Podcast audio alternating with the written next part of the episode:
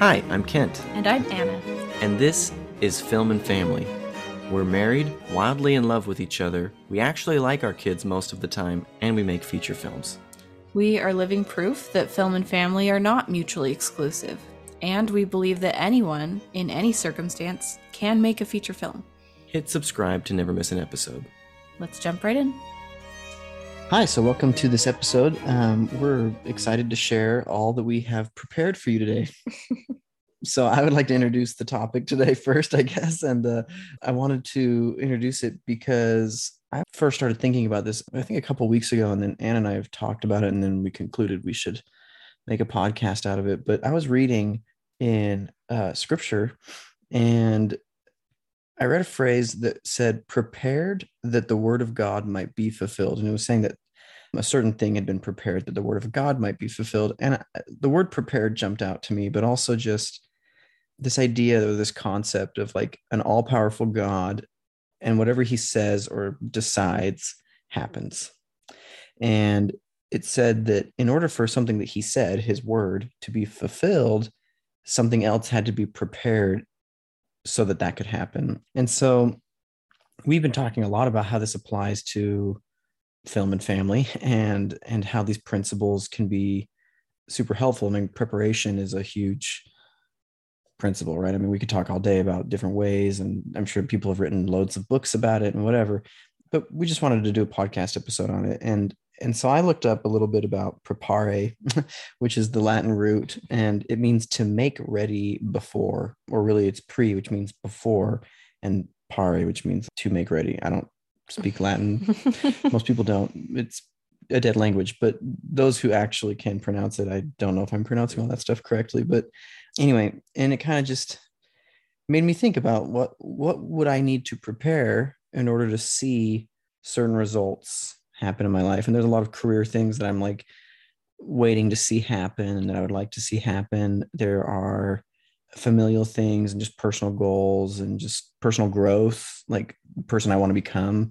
How am I preparing to become that person? Anyway, th- th- those are all thoughts that kind of started to swirl around. So that was something I was thinking about. And then also I thought was funny was that on Google, when I looked up the word and learned about the Latin root, it also shows this chart and the chart shows that the word was increased in usage all the way until about 19 it looks like about 1950 it plateaued and then dipped which i think is really interesting. And so leading all the way up until world war ii and just after that word was used a lot. And since then it has been on a steady decline until today 2021 prepare is at its i don't know about all time but it is at least within the last 200 years it's at its lowest point in terms of how often the word is is used year to year.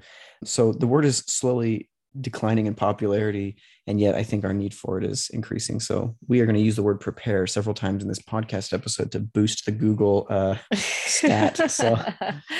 Well, and in some ways, we don't have to be as prepared as we used to be. Like we have cell phones now, so we don't have to mm. plan as much as we used to before we had cell phones. Exactly when and where I'm going to meet you, or I kinda miss whatever. those days yeah, it it can be to our detriment sometimes, but it can sometimes be useful.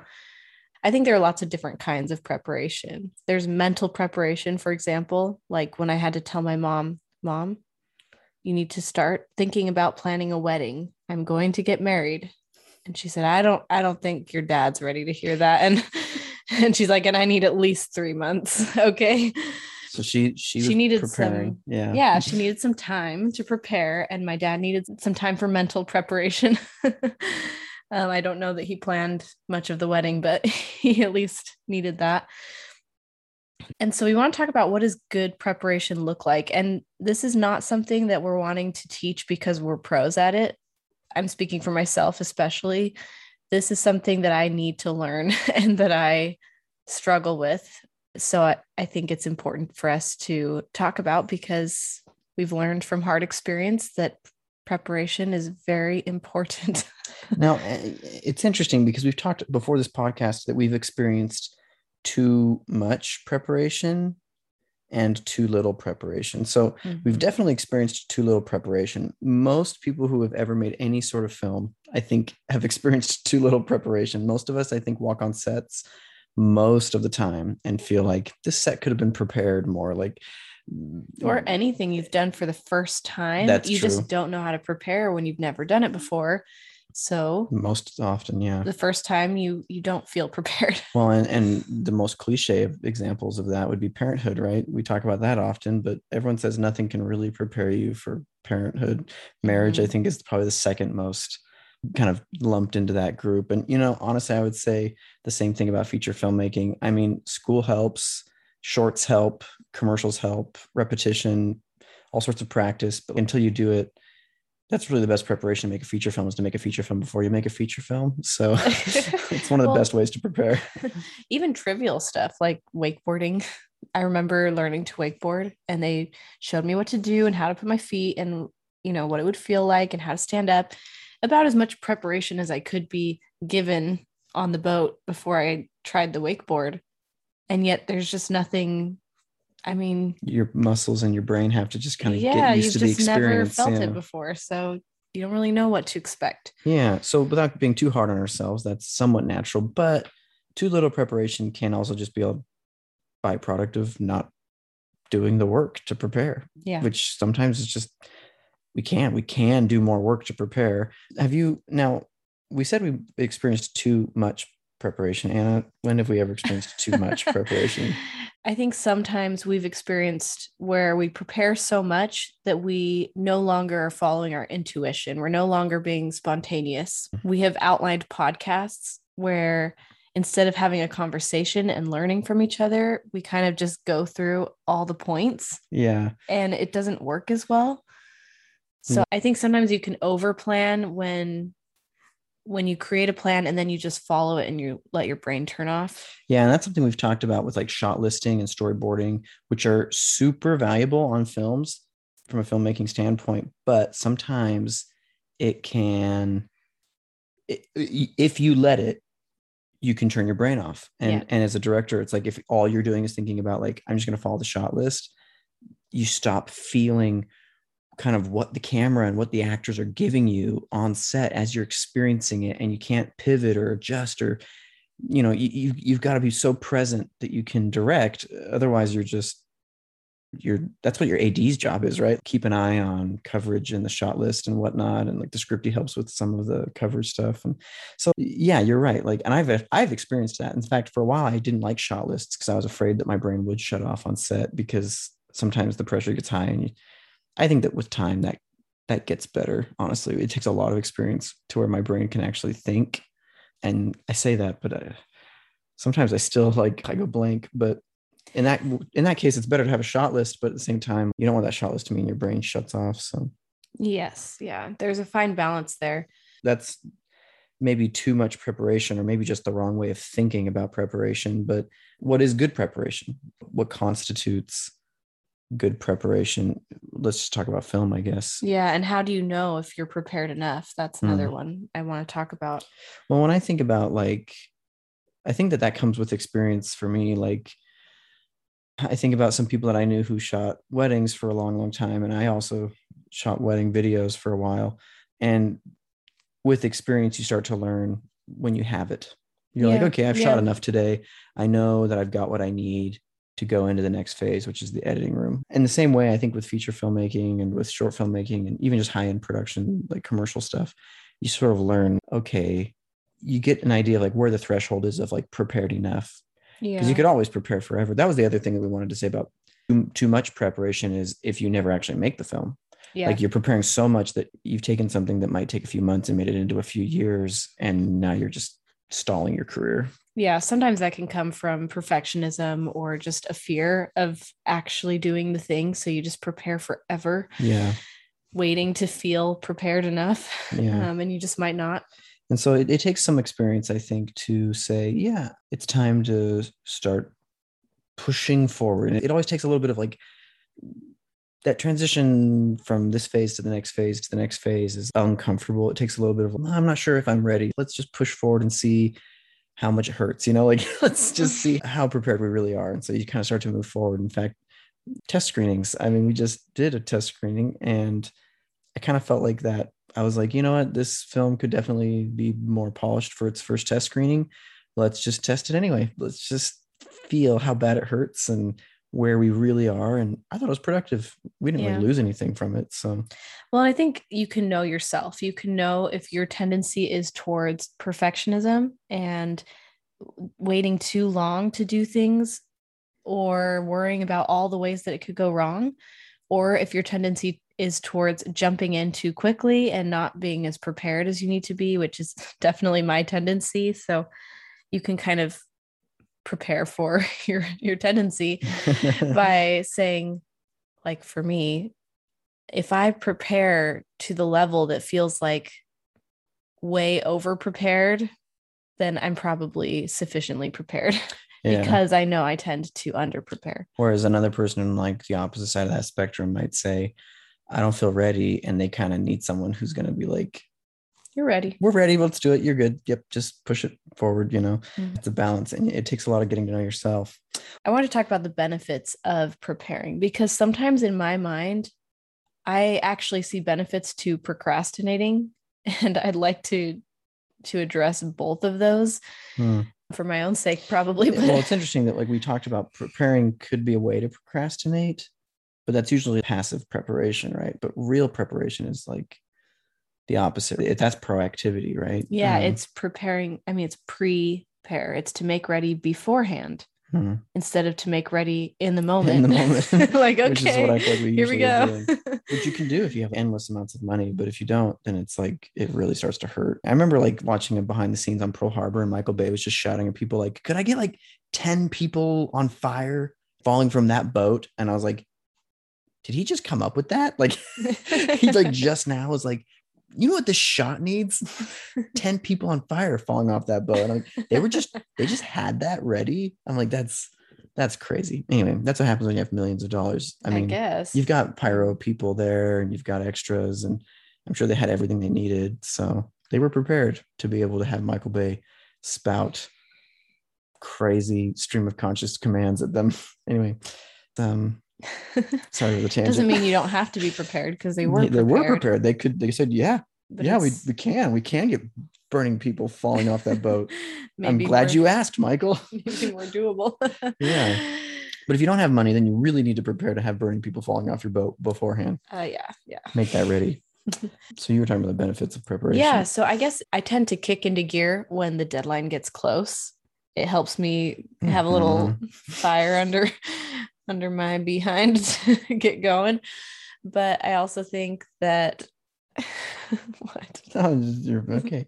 Just your you, that rolled off your tongue. That idiom there. Anyway, I also think of the phrase where they say that however much time you set aside to do something is how long it will take. yeah, And sometimes I worry, oh, if I set aside a whole week to do this thing, it's going to take me a whole week.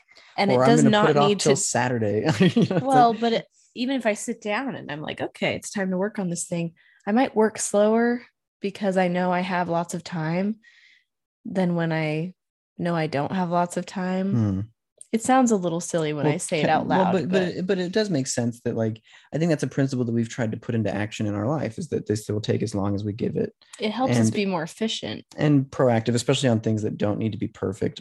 But on the flip side, giving yourself more time and maybe you get the same thing done and it just takes two or three times as long, that sounds inefficient. But in art, I think that it's not inefficient. In fact, I think that giving it time lets ideas simmer a little more slowly. It helps reduce mistakes. And I think just going slower can be, it has its benefits. So, Well, yeah. and what I'm thinking right now as as we talk about this is I could still give myself a time limit and say I have 2 hours to complete this thing but it's a week before it's actually due, that's true too. you know? Well, because then if you, even if you finish it, you could have a week to say, well, I can improve it, or you Mhm. could take the two hours and realize you didn't finish it, and but you've got buffer. That's contingency. I think is uh, preparing for the unpreparable. which leads us naturally into the benefits of preparing beforehand because for example if you're packing a suitcase and going on a trip and you make a packing list you're not going to forget stuff as easily Um, or if you have to go to the store and get something, you can do it beforehand. Once again, our brains always think clear. If we're like packing up because we need to leave in 15 minutes, you're going to forget stuff. But if you're writing a list down a day or two before, your brain is not, you're, it's just, you're not trying to you're juggle 50 things. right and you're thinking in a totally different place you're just calm and you're thinking logically you're not in an emotional like we need to go sort of Mhm. state just like film. When you're actually feeling emotional your logical brain is gone. It's gone. But if you're prepared first of all you made a lot of decisions before that day right eh, with your logical brain. And second of all you're not going to get as emotional on set which will give you more capacity to improvise and change and still have your brain you know logical on set so yeah. yeah, our brains can only hold so much information at one time. And so if you have it on paper, you're not trying to hold on to it. You can refer back to it and have a little more peace of mind. I honestly think that one of the most compelling reasons for me is just that it's more enjoyable. It's a more enjoyable way to work. When I'm rushing at the last minute, I don't enjoy the work that I'm doing as much. And when I do it in advance and I feel like I have the time, the sufficient amount of time that I need to do a task, I can enjoy it more and sometimes enjoy it longer. If I put my holiday decorations up at the beginning of December instead of right before Christmas Eve, then I get to enjoy those all month long. yeah yeah you know i had this experience that you're describing just recently a friend of mine who's a really talented commercial filmmaker asked me to help him on a project that he's been preparing for a long time and it's a big project and he's i kind of felt like he was kind of overdoing it right? I was kind of like "Ah, i feel like you know it'll be fine. You're you're kind of stressing over this. And then i got on his set and he had prepared it very well. It was just him and i. It was a crew of two. It was two cameras shooting sort of a talking head style instructional content but the set was beautiful. Like they'd really set it up really nicely. He had taped down very specific lighting schematics and there were three different setups that we would move into but he had drawn overheads of those setups and he had taped on the ground the marks of every single light and camera. And so the setups were quick. He had made sure that he had every single piece of needed gear exactly how it needed to be set up. And to your point anna it was a really enjoyable experience for me. Like i walked on and he was totally prepared. It was very easy to work with him. It was very easy for my brain to be focused on catching little errors and seeing little things and making subtle changes. I wasn't directing the shoot but i could i could talk to my friend and give suggestions and and that was helpful for him. But i could do that because i wasn't tinkering with gear and trying to fiddle with stuff that wasn't working or just constantly solving for stuff that isn't quite ready. And, and it actually inspired me a lot because he did. He took the preparation to the next level and it made set actually relaxing which Very rare experience. right i think i think i think 10 years ago before i was doing this a lot more professionally i would have thought it was boring. I'd have been like this is boring to sit on this set like there's not that much exciting stuff happening. And now after being through so many stressful sets i'm like this is so enjoyable. Like i can just sit and like make sure everything's working well and focus on how do i take this to the next level and, and give suggestions to improve it. And he thought that was valuable. And so i was more valuable to him because he was so prepared which i think is the case with any movie. I think our actors our crew our, eh, ourselves right? We're all going to give more value to the film if we're not all trying to scramble and fix last minute you know sort of things falling apart. And so yeah. obviously some of that's unavoidable that's why you prepare with contingency money contingency time because you know that stuff will happen occasionally but a lot of preparation can can prevent some of those like high stress scenarios so that's what i'm learning through hard experience and good experiences so Yeah. And something that you taught me that you mentioned was just because I know that I tend to under prepare to plan twice as much time for everything that I need to do, Mhm. which you just mentioned contingency. And it made me think of that, that Mm. that's another way to prepare is to create contingency time and money for the things you can't prepare for. That's how you prepare for them. So you actually can prepare for the unexpected Mhm. and expect that it will happen by setting that timer or money aside. i just thought of a quote Hmm. a lack of contingency leads to an abundance of contention Could put that on like a vinyl. Anyway, so I, think some I wanted to talk about. I'm gonna go back to this. So I think that's one compelling reason. The other one is just that there are sometimes windows of opportunity. And I thought of the story of the 10 virgins, how Yeah. they had to be prepared with oil in their lamps when the bridegroom came. If you're familiar with the story in the Bible, the doors open and the women who were not prepared, who ran to get some oil, missed it and they were not admitted to the wedding party. And I think we've all had experiences like this where we miss some sort of a window of opportunity um, because we were not prepared, or we make it in that window of opportunity because we are prepared or because we take action when we need to.